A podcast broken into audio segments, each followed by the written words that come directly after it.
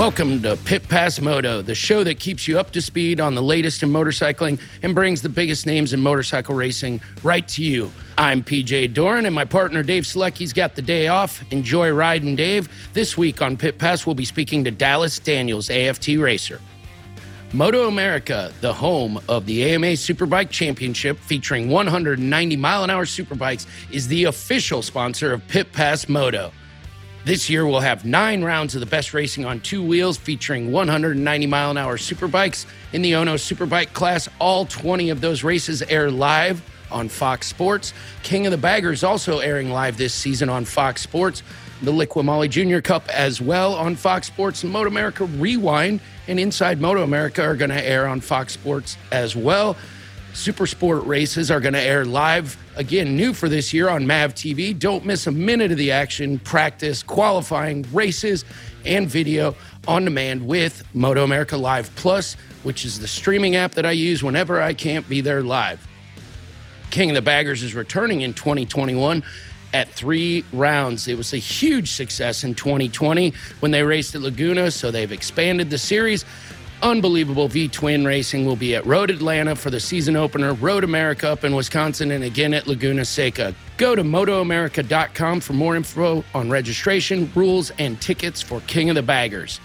First event coming up for Moto America is April 30 through May 2 at the Michelin Raceway, Road Atlanta. For tickets, check out MotoAmerica.com forward slash tickets and be sure to follow Moto America on Twitter, Instagram, and Facebook. This past weekend's racing news, we had the first MotoGP event of the year. It was awesome. The MotoGP circus stopped in Losail, that is in Qatar, and it was a banger of a race. First place at the line, Maverick Vinales, the factory Yamaha racer. Behind him closely, Johann Zarco and Francesco Bagnaia on Ducatis. Ducatis led early in the race. They faded a little bit, and then their absolute horsepower advantage showed up. They absolutely reeled in. Unfortunately, reigning champ Joan Mir on the home straight to the line. He got pipped. It was a sad day for him, but a brilliant ride by Joan Mir. Fabio Quartararo on the Yamaha came in fifth. Valentino Rossi, unfortunately, a distant 12th in his first satellite team ride.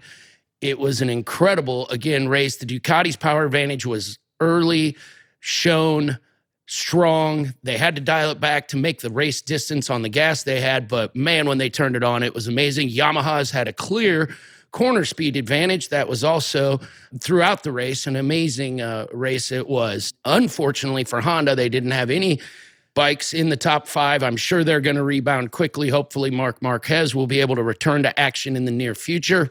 In the Moto 2 class, we had Sam Lowes on top of Remy Gardner. Bringing it home in third was Fabio Di Giannantonio. And we want to say congratulations to both of our American racers. Joe Roberts brought it home in sixth, with Cam Beaubier on his first outing in Moto 2, bringing it home 11th. In GNCC action, we had the Camp Coker Bullet in XC1 class, Baylor came out on top of Strang, who was followed closely by Ashburn. In the XC2 class, we had Girroir over Snodgrass and DeLong. That's it for our racing news this past weekend.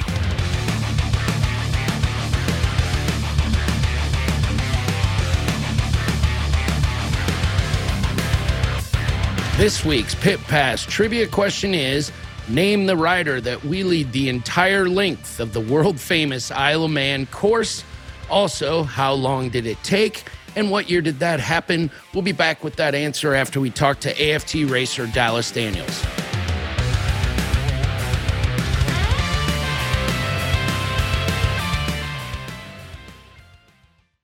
Ready to up your game and learn more about the thrilling world of sports betting? Introducing Double Down with Breslow, the ultimate podcast about the business of sports gambling. Join me, James Breslow, and a long list of expert guests as we dive into the art and science of the sports betting industry, evolving regulations, technology enhancements, and the meteoric rise in the number of players makes this sector the fastest growing and most intriguing in the world. Unlock the business secrets from many of the industry's most recognizable C suite executives, including famous odds makers and influencers. Every episode of Double Down with Breslow is packed with insider tips, deeply skilled analysis, and in depth discussions. Don't miss out on the ultimate resource for mastering the business of sports betting. Listen to Double Down with Breslow on the Evergreen Podcast Network or wherever you listen to podcasts. That's Double Down with Breslow, the business of sports betting podcast.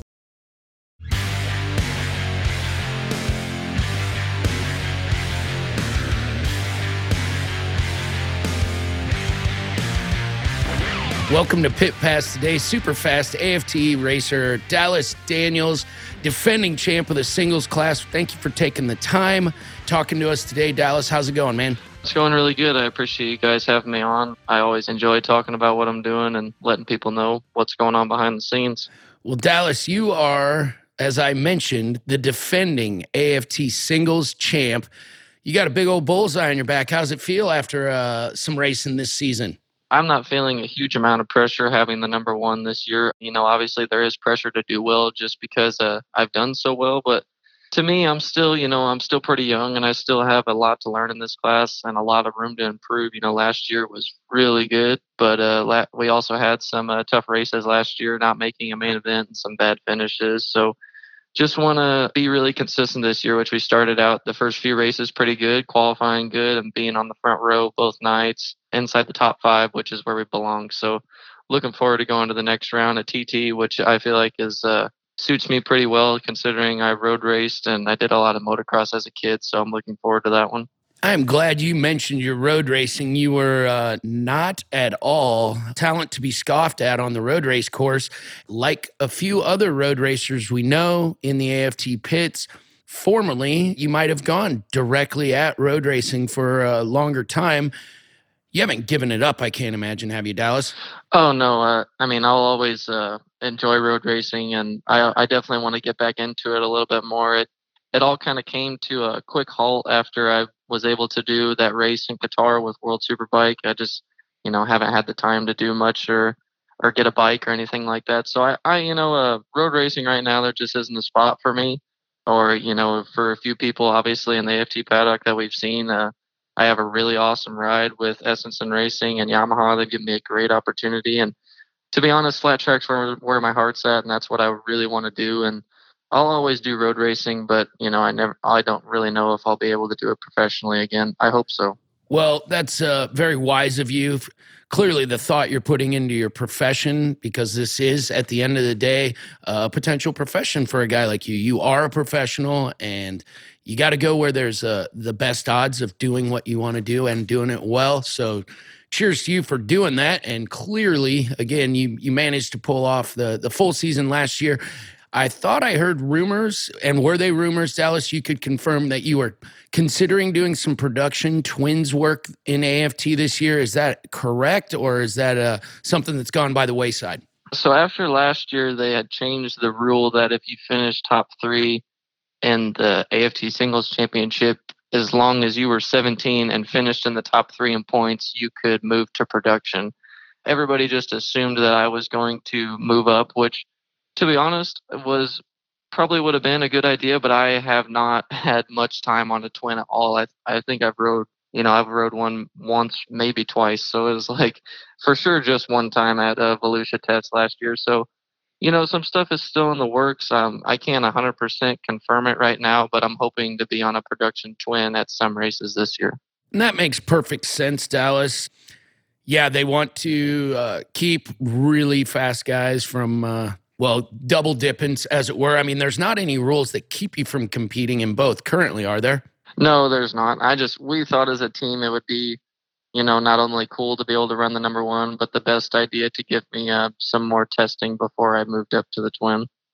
You're sitting third in points right now. Clearly, you're. It's early days of this of the series. You said we're obviously TTs play to your hand. Are you wanting to? Uh, put a little more effort into other forms, uh, you know, be it miles or half miles, or have you fully developed all your skills as far as you see and just it's go race them? I 100% think that I have a lot of work to do on most tracks. Obviously, last year I had a lot of success on, you know, banked groove half miles or just you know, groove half miles. That's where I got most of my wins. You know, Williams Grove, Dallas, Atlanta, Charlotte, like they're all kind of basically the same tracks. You know, those have kind of always suited me really well from when I was young. I've always had pretty decent throttle control and you know, Volusia is a banked car track, but it's uh, it's the track's so fast, and especially on 450s, we're all so close in time, so it's super hard to win there.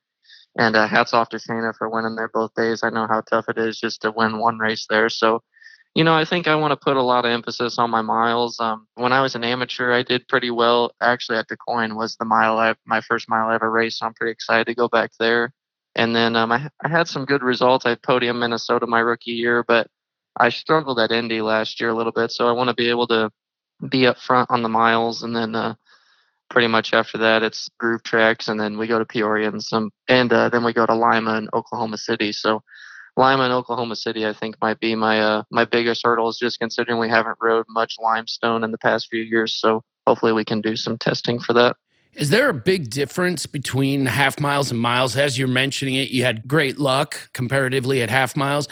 And to the untrained observer, maybe half miles and miles aren't all that different, particularly in the singles class. I, I, know the, the twins class, you can gather a lot more speed probably on those straightaways. Is there a big difference between the half and the mile?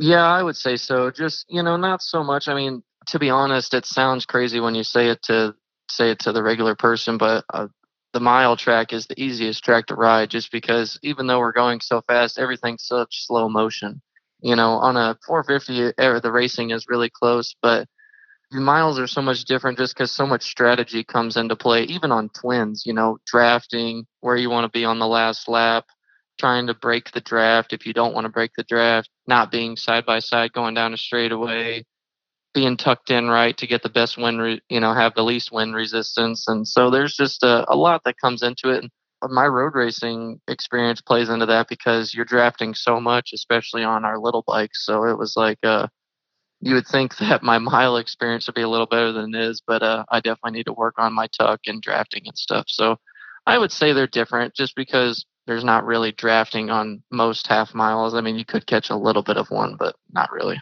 Gotcha. That makes sense. Drafting uh, absolutely matters when uh, when you're on a mile, no doubt about it. We see the long trains and guys in fourth place going to first at the first corner. So that's, I completely get it. Uh, what else about your uh, season are you, ha- have there been any meaningful changes in the off season that are going to impact this upcoming season?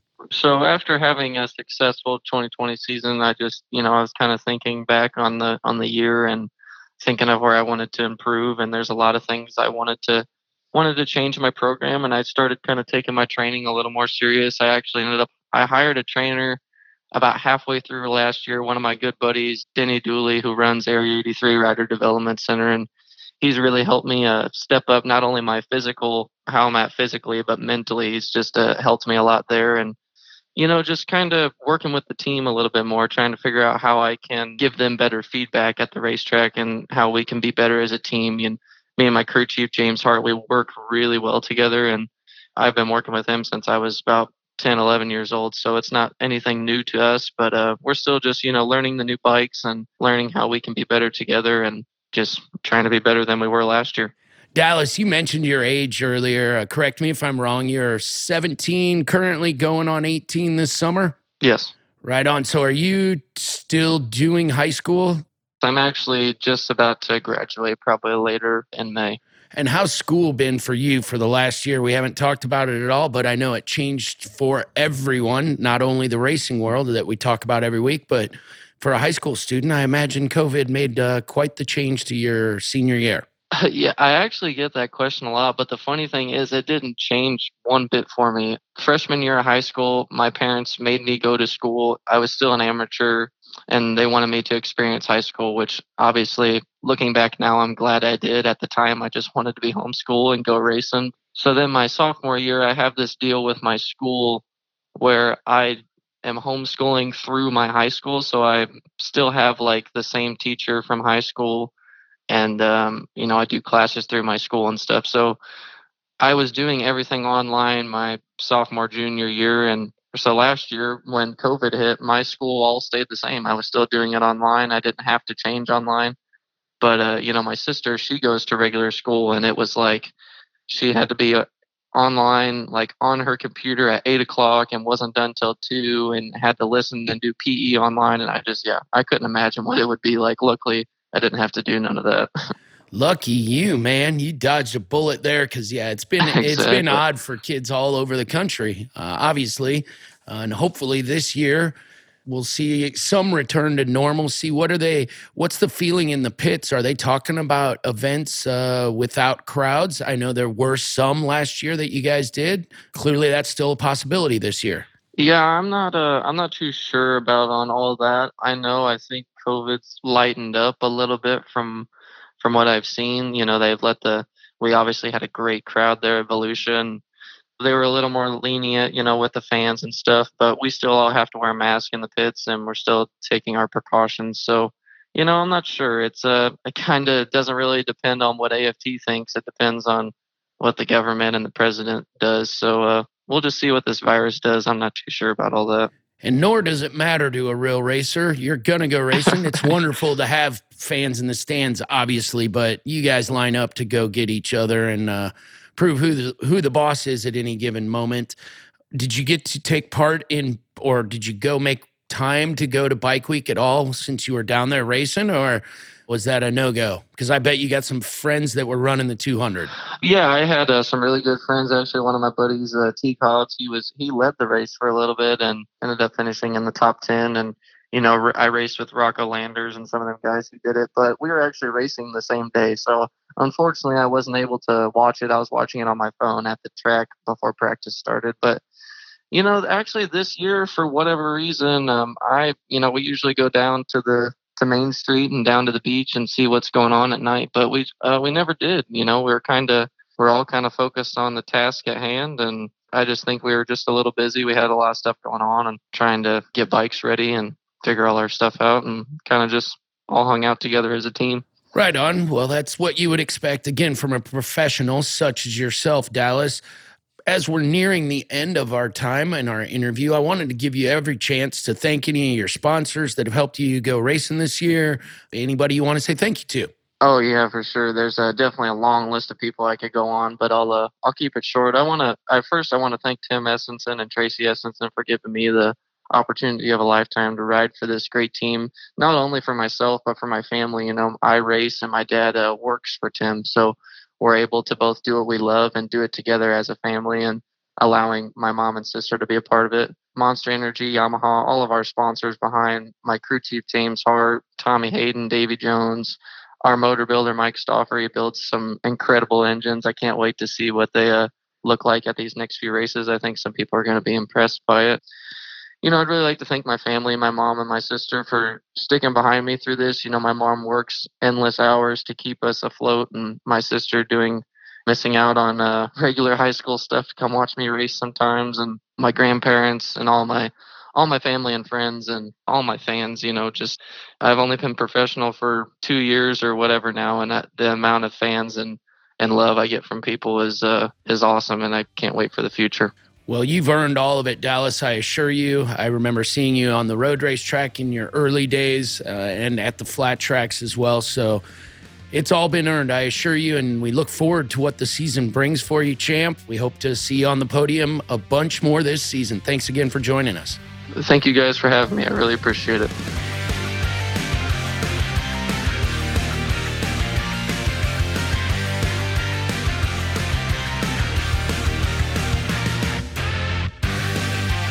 This week's Pit Pass trivia question was Name the rider that wheelied the entire length of the world famous Isle of Man course, and how long did it take, and what year did it occur in? The answer is Dougie Lampkin, multi time world trials champion, did the feat in 2016, and one lap took him one hour and 35 minutes. An impressive wheelie. Way to go, Dougie. In upcoming motorcycle racing news, we will have the Supercross three rounds from Atlanta. Those will be happening April 10, April 13, and April 17. We are nearing the last days of Supercross, so don't miss a beat. It is going to be impressive. We also have upcoming MotoGP from Qatar again. They're doing a doubleheader, same as we saw the Supercross series do. They're going to be at that same circuit in Losail this weekend for four. We'll see who comes out on top after the opening gambit by Maverick Vinales.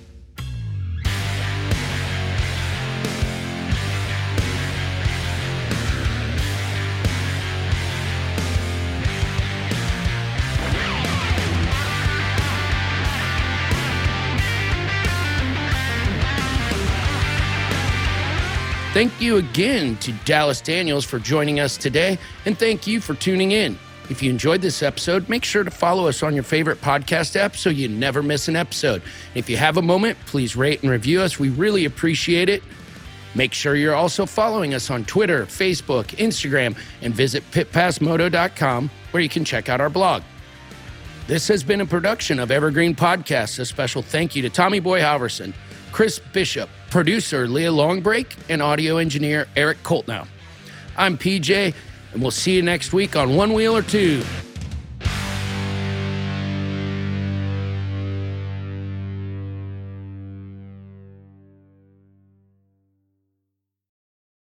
Hey there, my name is Michael Laminato, and this is Pit Pass F1, a brand new podcast that'll take you closer to the action of the world's most prestigious motorsport. From Monaco to Miami and Australia to Azerbaijan, Pit Pass F1 is on the ground and has you covered. Esteemed F1 journalists Julianne Cerasoli and Chris Medland will take you inside the sport every round. They'll keep you up to date with the latest news breaking in Formula One and the most influential views shaping the world of Grand Prix racing. Every Friday, we'll be bringing you a track guide and race preview, and Chris and Ju will be in your feed every morning from Saturday through to Monday to keep you up to date on all the day's action on and off the track. So if you want to be in the know on the latest in Formula One, subscribe wherever you get your favourite podcasts and visit us at evergreenpodcasts.com. Pit Pass F1, a brand new show for Evergreen Podcasts.